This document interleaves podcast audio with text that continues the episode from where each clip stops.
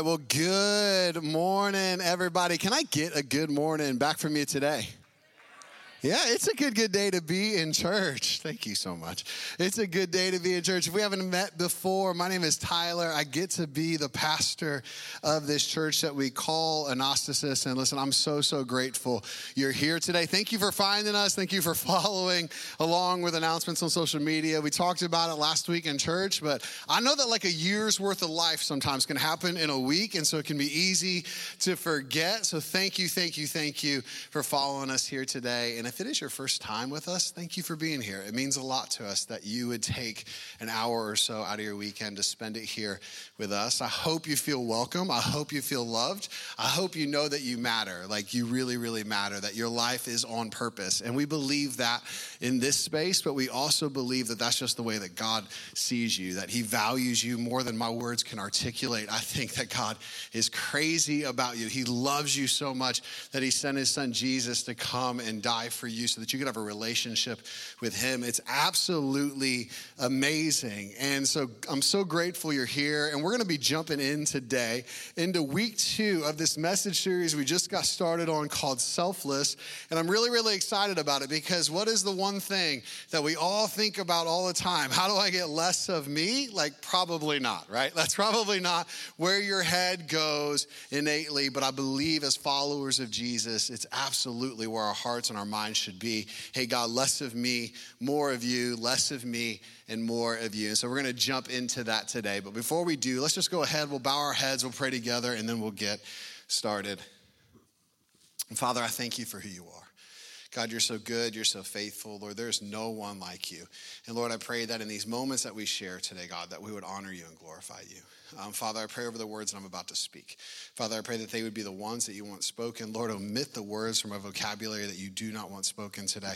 And Lord, I pray that in everything we do, God, we would just bring you honor and glory. We would worship you today. In Jesus' name. And everybody said, Amen. Well, thank you guys again for being here. I'm so excited to jump in today.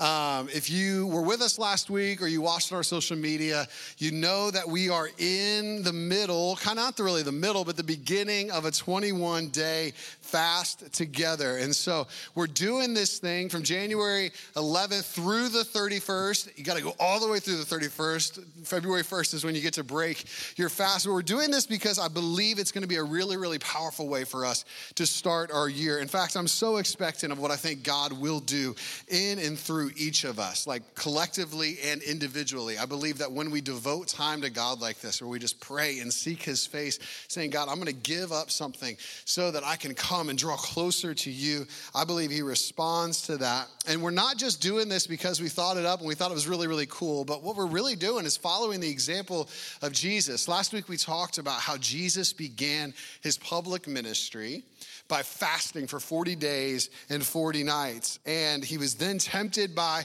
the enemy, but he did that because fasting was preparation for what is to come. And we believe the same thing for us, every single one of us, that this year God has something in store for you. I believe that with all of my heart, that if you fix your eyes on him, that you will draw near to him. But we believe that God's got something in store for us, but we also believe that we have an enemy who does not like us.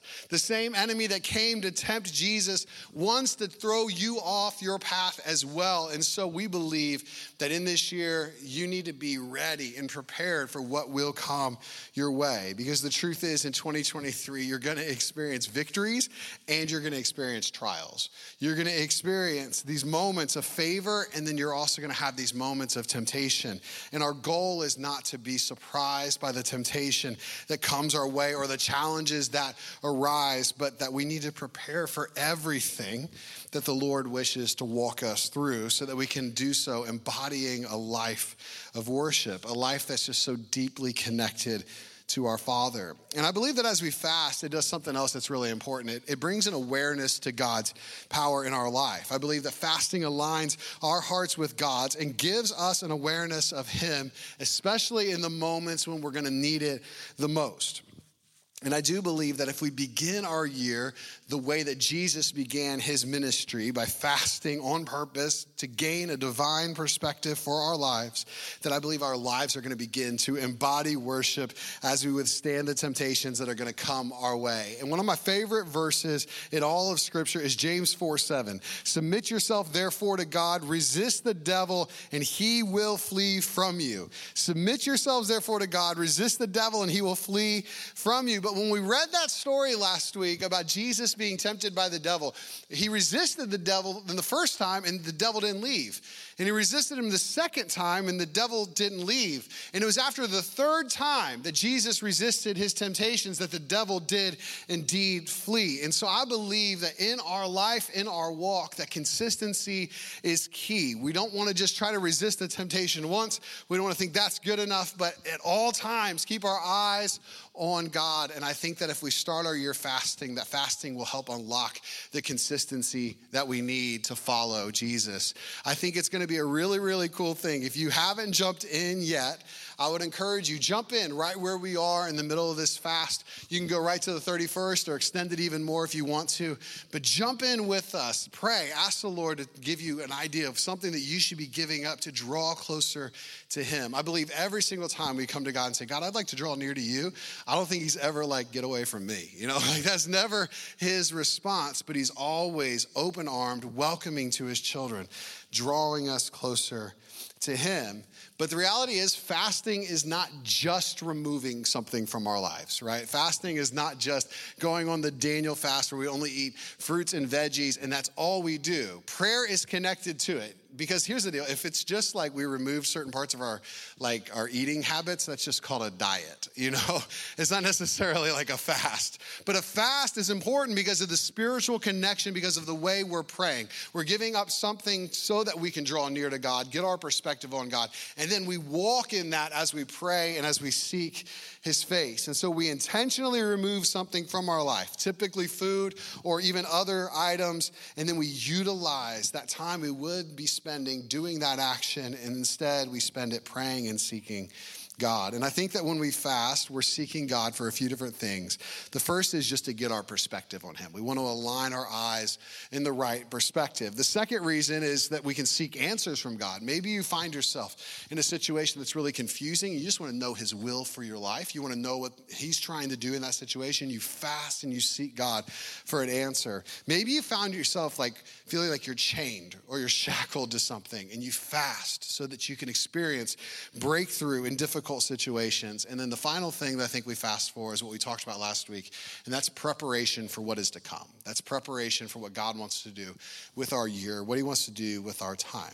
And like I said, though, fasting is not just giving up food and calling at the end of the day, but prayer is absolutely essential. It is not just a throw in, but it's essential, it's foundational, it is fundamental to our faith. And um, my wife thinks I'm a bit boring um, sometimes because I just love like the fundamental like pieces of life. Like I am like enamored when I see somebody who's really, really good at what they do with like what makes them great. Like I'm not as interested in the moment that was great, and I'm not as interested in like the flash in the pan as much as I am in like sustained like success or in sustained ways of doing things. I don't know if that makes sense, but like I wasn't so enamored with how how far like one guy can hit a golf ball one time, but it's more like, wow, did you see how long Tiger Woods was great at golf? It was amazing. Like, what did he do to get that good?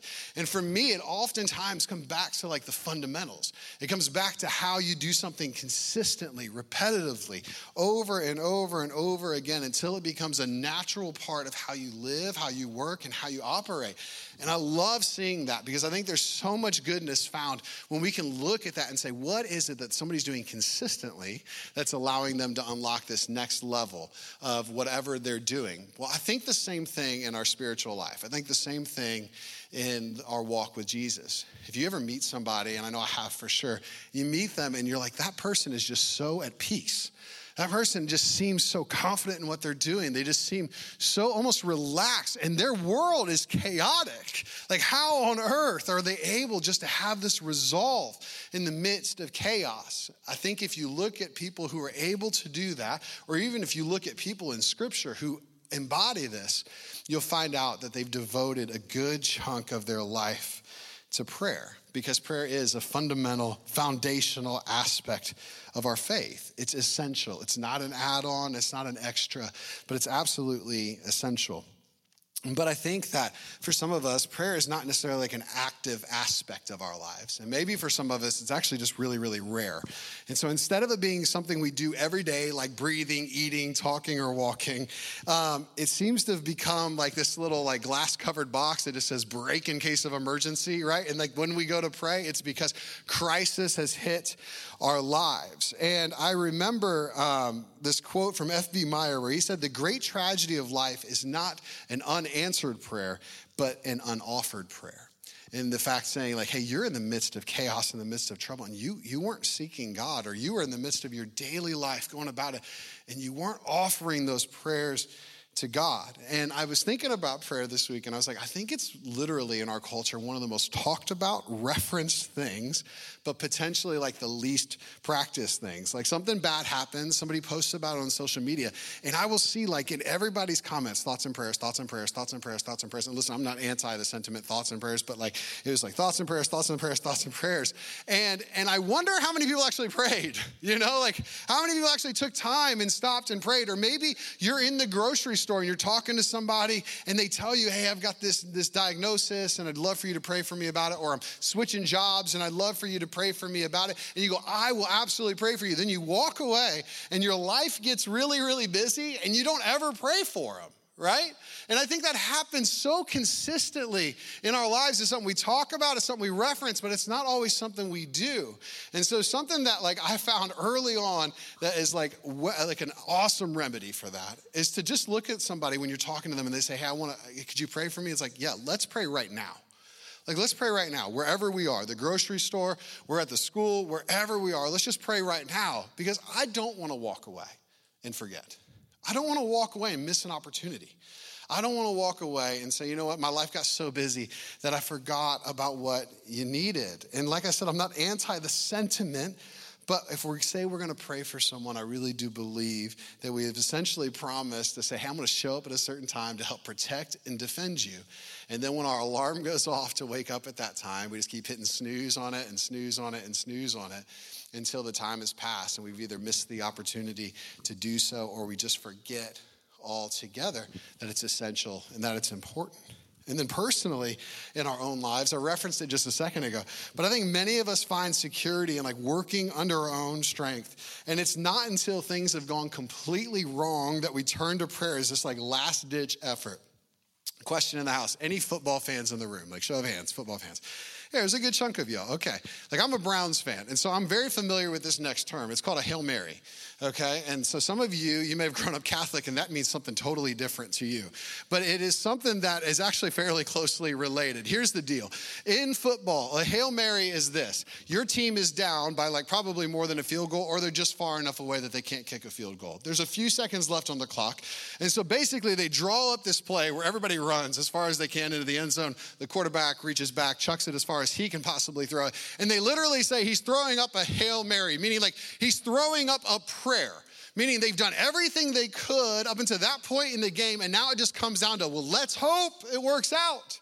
And I wonder how many of us subconsciously walk around living our lives unknowingly, living our lives that way, right? We work under our own strength. We work under our own strength. We work under our own strength. And oh no, crisis hits. And now we start to pray.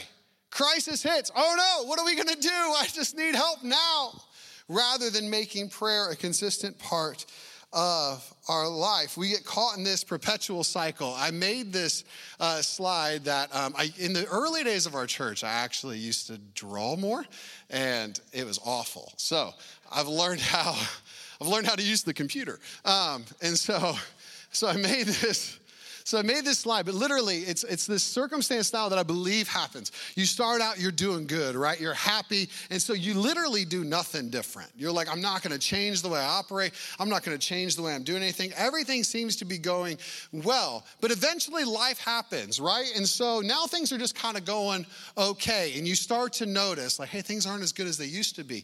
And for most of us, our initial reaction is not to go to God with it. But for many of us, our initial reaction is to tighten our control on whatever does not seem to be going the way that we want it to go. And so as we keep going around that and things are going from okay, and now we're getting really kind of worried about the situation, we just begin to work harder on it. We tighten our grip, we work harder. And then as we go from worried towards crisis, we just keep working till we're absolutely exhausted trying to fix every part of this situation. And once we hit crisis, right up there at the top is when we begin to pray. We start praying there. And I think it's absolutely crazy for us that we live our life potentially, so many of us, this way with our relationship with God, that then it becomes in those moments more about a scoreboard of when He saved us from our tragedy or saved us from our crisis rather than it being this ongoing relationship where we're connected to God in prayer in a way that grows our faith, that deepens our faith, and helps us walk through whatever situation is in front of us. And I believe for all of us, it is so enormous and so important that we prioritize prayer, that we schedule it. For most of us, if we don't schedule it, the truth is you won't do it, right? Think about this. You probably talked to a friend a couple of years ago that you were supposed to grab dinner with. And it just hasn't happened because you never scheduled it. You're like, let's connect soon. And then you walked away and it just hasn't happened. I think that in our lives we do get busy. So it's important that we schedule prayer. We need to make time for it. Create space in your schedule to pray. And I mean this devote a consistent time to it. And the apostle Paul, he spent a good chunk of his like Christian life in prison for being a leader of the faith. And so he knows a good deal about the importance of prayer. And he writes this in 1 Thessalonians 5, 16 through 18. He says, Rejoice always, Pray without ceasing. Give thanks in all circumstances, for this is the will of God in Christ Jesus for you. That this is the will of God for you. That you would rejoice always, that you would pray without ceasing, and that you would give thanks in all circumstances. That no matter what you're facing, you would keep your eyes on Jesus, that you would pray without ceasing. To never cease means literally to never stop. So even when it's good, pray. So I showed you the real life cycle. Let me show you the ideal cycle. When you're happy, pray. When things are just going kind of okay, just keep praying. As you move from okay to worried, because it'll happen even though you pray, like pray some more. And then when you are in that space, going from worried to crisis, don't quit praying.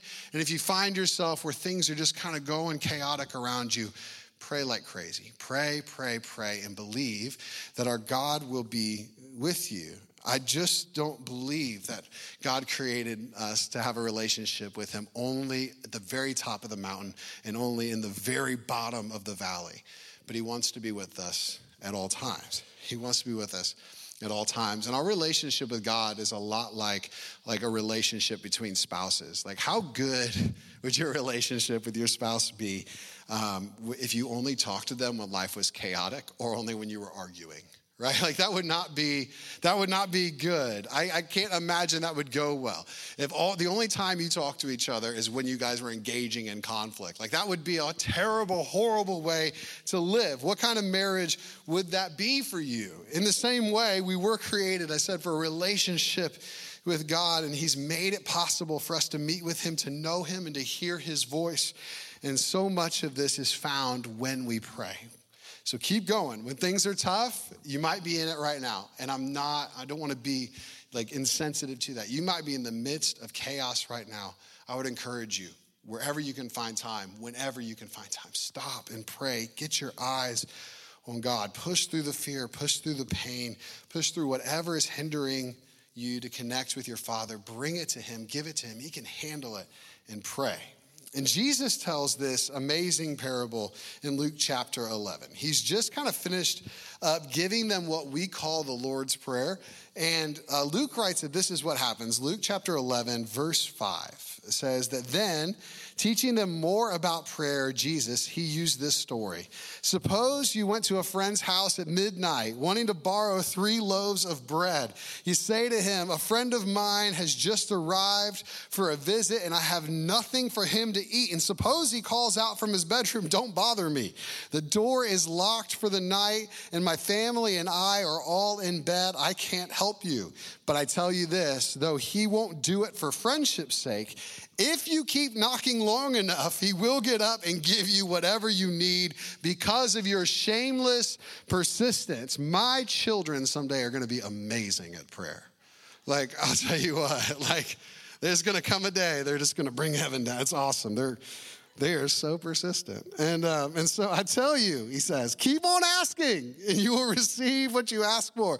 Keep on seeking and you will find. Keep on knocking and the door will be open to you. For everyone who asks receives, and everyone who seeks finds, and everyone who knocks, the door will be opened. I love it. Jesus is saying, hey, bother me. Bother God, like it's okay. You can bother Him. God is giving you permission in Scripture to be annoying. Think about that. That is absolutely amazing. I don't give my own children permission to be annoying, but God is giving all of humanity this permission to come to Him time and time and time again. He's saying, Seek me, seek me, be persistent. Hey, be a little pushy because I believe that He wants us to be honest with Him. So we need to pray with persistence. We don't just pray once and walk away, pray once and walk away, but time and time again, come back to God and continue to pray. Let's look at this situation. Jesus paints this incredible scenario. A visitor arrives at midnight. Perhaps this person who's visiting is traveling in the evening to avoid the intense heat that can occur in the middle East. And so the host has nothing to give the visitor, but the Middle Eastern tradition, the Middle Eastern culture requires that sustenance would be provided. And so the host goes to a friend at midnight asking him for three loaves of bread since an emergency has arisen and this guy is in desperate need. And the man in the house is like, What are you doing? It is midnight. Get out of here. I don't want anything to do with this situation. He's like, I cannot be bothered at this hour. The door is shut, it's locked up, and the children are asleep. And that's a negotiable if you're a parent too, because I think they might be coming out asking for a snack. But like we can envision this like this environment, right, where it's like a one room house in which young children will wake up when there's commotion. And this is the last thing that any parent would want. So the man says, Hey, I can't help you right now. You need to go away. You're gonna wake up my family. But the story is not over.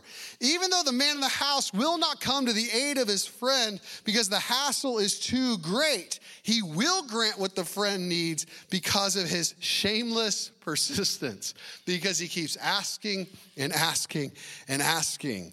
And Jesus is relating this to prayer. And before we go any further, there is like a group of people, there's a segment of teaching in our faith who tie this teaching to like overwhelming prosperity or overwhelming indulgences. They're like, see, name it and claim it, the biggest house on the planet, it's mine. See, that's mine, that's mine, that's mine. And the reality is that kind of conflicts with how Jesus has told us, like, you know, to find rest for our souls. He's never like, hey, you know what, if you're really sad and depressed, just get more stuff. That'll really help you. No, what he says is, Come to me, all you who are weary and burdened, and I will give you rest. And so that's not what he's leading us to do. But Jesus says, Hey, you can come and you can knock, and you can come and you can knock.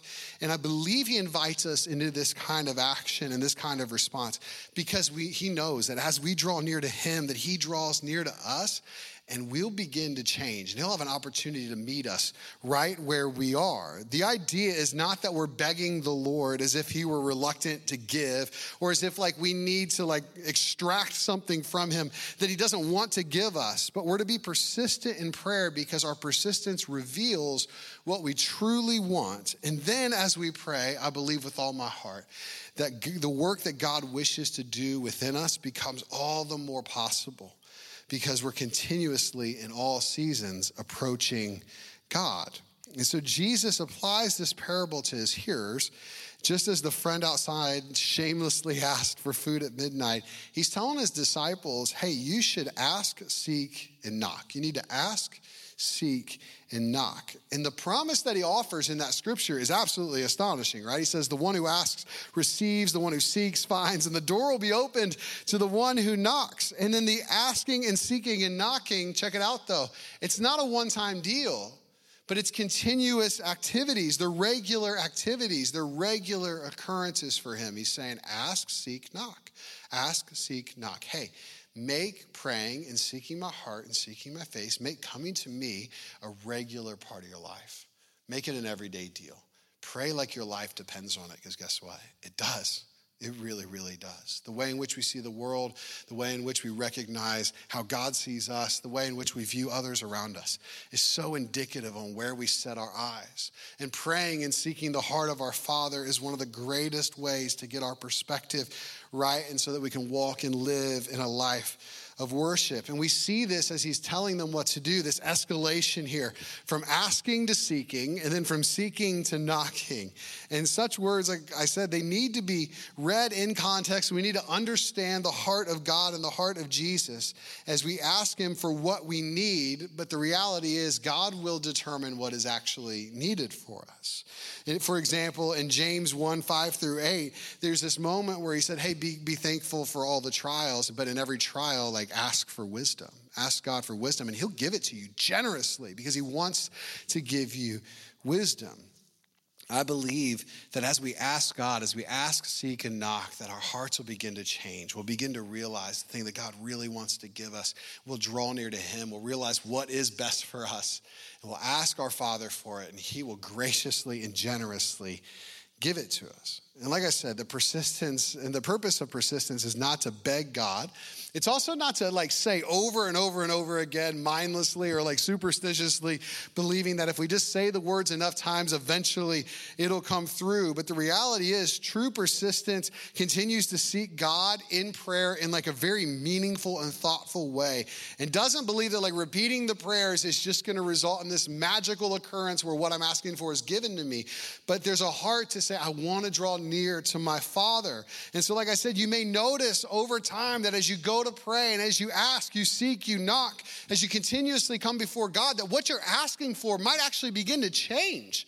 You might, it might begin to like be molded and crafted in a different way because God is doing that in you. Or you may notice that as you continually spend time in God's presence, the thing you're asking for isn't changing, but the passion with which you're asking Him for it is growing and growing and growing. And that would be affirmation that what you're asking God for is the thing that He wants to do in you and through you and for you. So pray persistently.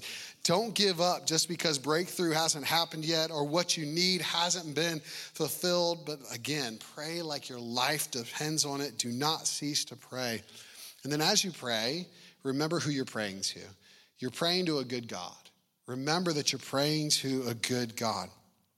Jesus continues on in this passage in verse 11, and he says, You fathers, if your children ask for a fish, do you give them a snake instead? Or if they ask for an egg, do you give them a scorpion? Of course not.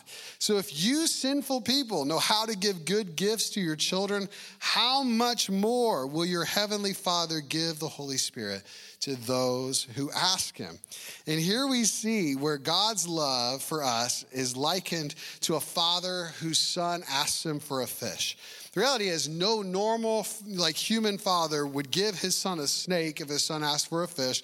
So, too, if a son asks for an egg, no loving father is going to give his son a scorpion, right? That is not the way normal loving fathers do. And Jesus, Jesus's point is if most human fathers love their sons like this, and the vast majority of human fathers do, that even though we're sinful, we can be assured that God has a great love for us. And his love is so great for us his love is so massive. I said at the top of the message, but I believe with all my heart that you are here on purpose, that God has a plan and a purpose for your life, that God cares about you more than you could ever possibly imagine. I believe it with all my heart that we have a loving Father who's got his arms open to you, that he's not angry with you, he doesn't despise you. He's not looking for you to perform in a certain way so that then you'll have his approval. But I believe with all of my heart that our God loves you so, so much. It's so genuine, it is so pure, and it is so faithful, it is unending. And so Jesus does this amazing thing for us. At the top of this chapter, we skipped over this part as we started, but we're going to go back to it. He gives us a guide on how to pray. And the reality is, they needed a guide. And I think that today, a couple thousand years later, we probably need a guide too.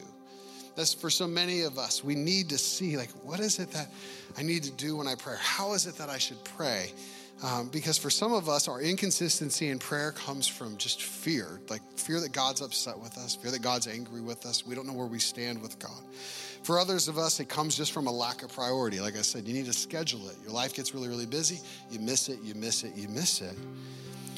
But for others of us, our inconsistency comes from our inexperience or fear of praying wrong. Um, I remember as a kid, like one of the most, ter- there were two things that were terrifying.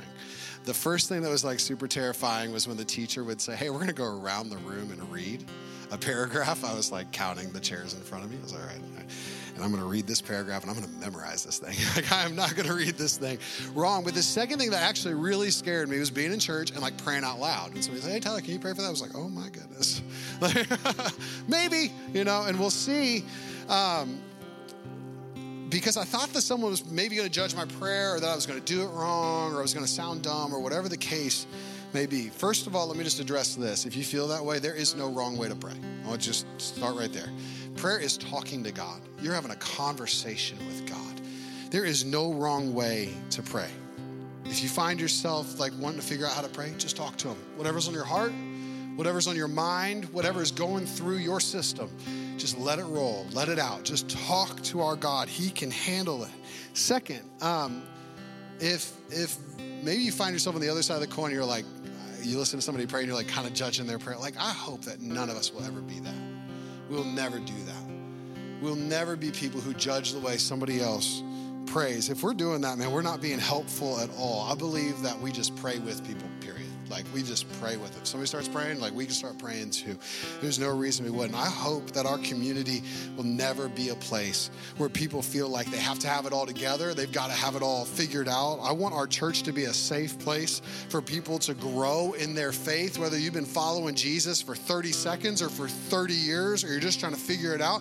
Like I really, really, really want you to know this is a safe place. And I hope every single person in this room embodies that. Our goal every single day, no matter who you are, is to wake wake up and take a step towards God. Just wake up and take a step towards God. You don't have to have it all figured out. You don't have to understand every aspect of our faith. You don't have to know the deep theological intricacies that exist sometimes in this book. What you do need to know is that every single day you can wake up and take a step towards God, that God is with you, that He loves you. It's why our first core value we ever came up with was presence over presentation. Because I know in my heart that my presentation, my ability to make you think that I live a certain way, or my ability to try to be perfect will never never, ever, ever be what it needs to be. The reality is, there's no power in my performance. There's no power in any of our performance, but there's power in the presence of God. There is power when God moves. There's power when we fix our eyes on Him. The chains can be broken, the de- diseases can be healed, the people can find relief for their souls. And none of that is ever a part of our presentation of look how good I am, but look how good He is. Let me fix my eyes on Jesus.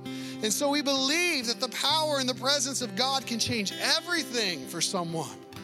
So we're going to fix our eyes on Jesus. We're going to help each other fix our eyes on Jesus. And Jesus gives us this guide of how to approach our prayer time with God. He says this. He says, verse 5, he says, And when you pray, you must not be like the hypocrites for they love to stand and pray in the synagogues and at the street corners that they may be seen by others. Truly, I say to you, they have received their reward. He's talking about the Pharisees, the religious leaders. And he says, But when you pray, and here's really specific instruction. He says, Go into your room and shut the door, meaning find a place, a secure place, a place you're not going to be bothered, and pray to your Father who is in secret. And your Father who sees in secret will reward you. And when you pray, don't heap up empty phrases as the Gentiles do, for they think that they will be heard for their many words. Don't think that you've got to craft this perfect phrase for God to hear you.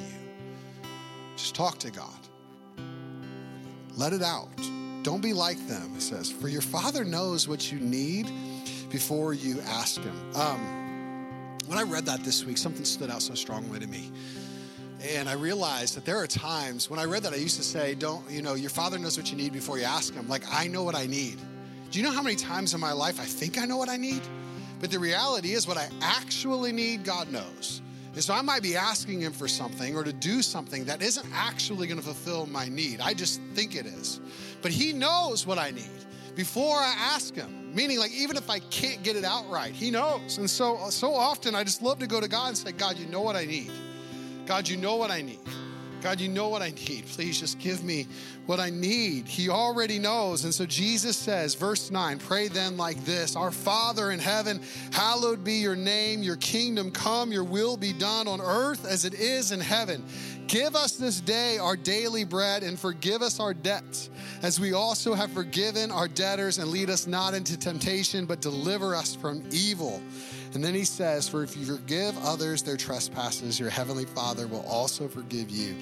But if you do not forgive others their trespasses, neither will your Father forgive your trespasses. And that section from verses 9 to 13 include what has been deemed the Lord's Prayer.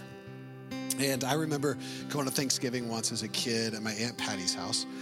And um, I, I was I don't even remember how old I was, maybe nine or ten, and uh, and I don't I did not know like I didn't have the Lord's Prayer memorized, but they were from a very very very traditional background, and so they said, hey, let's pray over Thanksgiving dinner. And so everyone grabbed hands, and then out of nowhere, everyone went like like Our Father, who art in heaven, hallowed be thy name. And I was like, oh my goodness, what's going on? Like I I missed the memo. We were supposed to memorize this one, okay?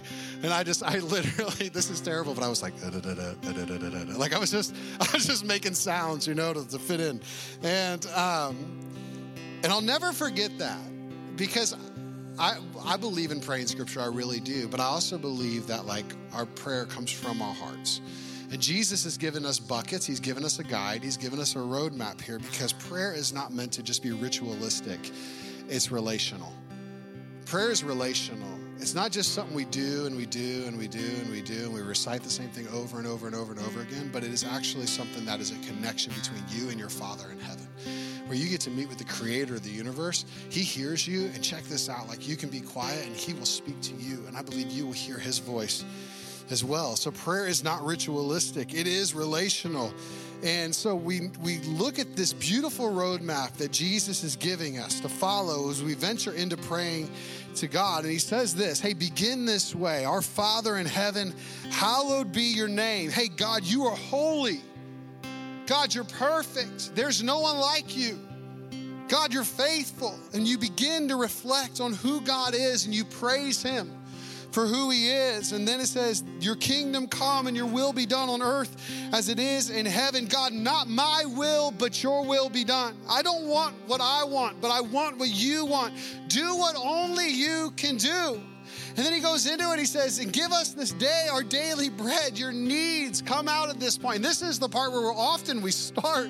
We start with our needs. God, I'm just overwhelmed. God, I don't know what to do. God, I don't know what to do. And he's saying, remember, he already knows what you need.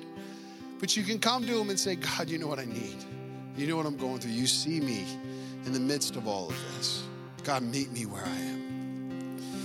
And forgive us our debts, he says as we, as we also have forgiven our debtors. And this is the moment where you can ask for forgiveness, where you failed.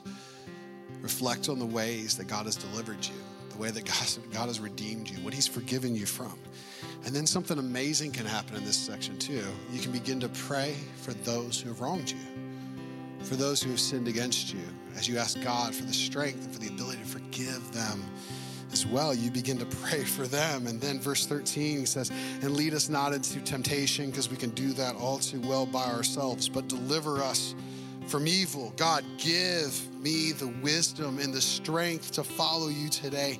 Give me the wisdom and the strength to withstand temptation, to flee from that which is not from you. God, rid me of that which is not from you. And I'm, because I believe that prayer is a dialogue and not just a monologue, at this point, I believe that we can be quiet and we can listen for the voice of God and His leading in our hearts and our minds. We're not going to jump super deep into that today at all.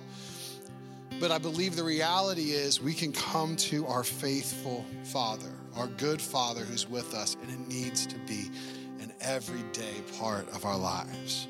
What I hope you grasp today, especially if prayer isn't a part of your daily regimen, is that prayer is essential, that prayer is foundational, and that it's relational. And God wants you to pray to Him. God wants you to speak with Him. God wants you to know Him. He wants to meet with you. He's a loving Father with His arms open for you to come. Listen, He literally moved heaven and earth so that He could be with you. So do not miss the opportunity to pray to draw near to God because as you draw near to Him, I do believe with all my heart, He draws near to us and He's faithful to do so every single time. Let's go ahead, let's pray together. With every head bowed and every eye closed, if you are here today and you'd say, Yeah, I wanna, I wanna begin to live a life of prayer. Um, I just, I want my life to be, you know, encapsulated with prayer. If that's you, would you just go ahead and slip up your hand? I wanna pray for you today. Yeah, hands all over the room. Thank you, God. Thank you, God. Thank you, God, for, um, for meeting us where we are, for purposely guiding us. Father, I pray um, over every single hand that was just raised. Father, I pray that you'd meet them where they are. Lord, I pray for every person who's going to seek you in prayer, God, that you would give them an increased awareness of your spirit living within them, and Lord, of your voice speaking to them. Father, I pray that as we come to you, we would come to you confidently and boldly, remembering that we are your children, that your Son died for us so that we could be forgiven. And Father, I pray that we would come to you boldly, remembering that you love us and that you care for us. And God, we would come with thankful and grateful hearts, knowing that you'll be with us at all times, that you'll never leave us or forsake us. God, I ask for all of this in Jesus' name. And everybody said, Amen.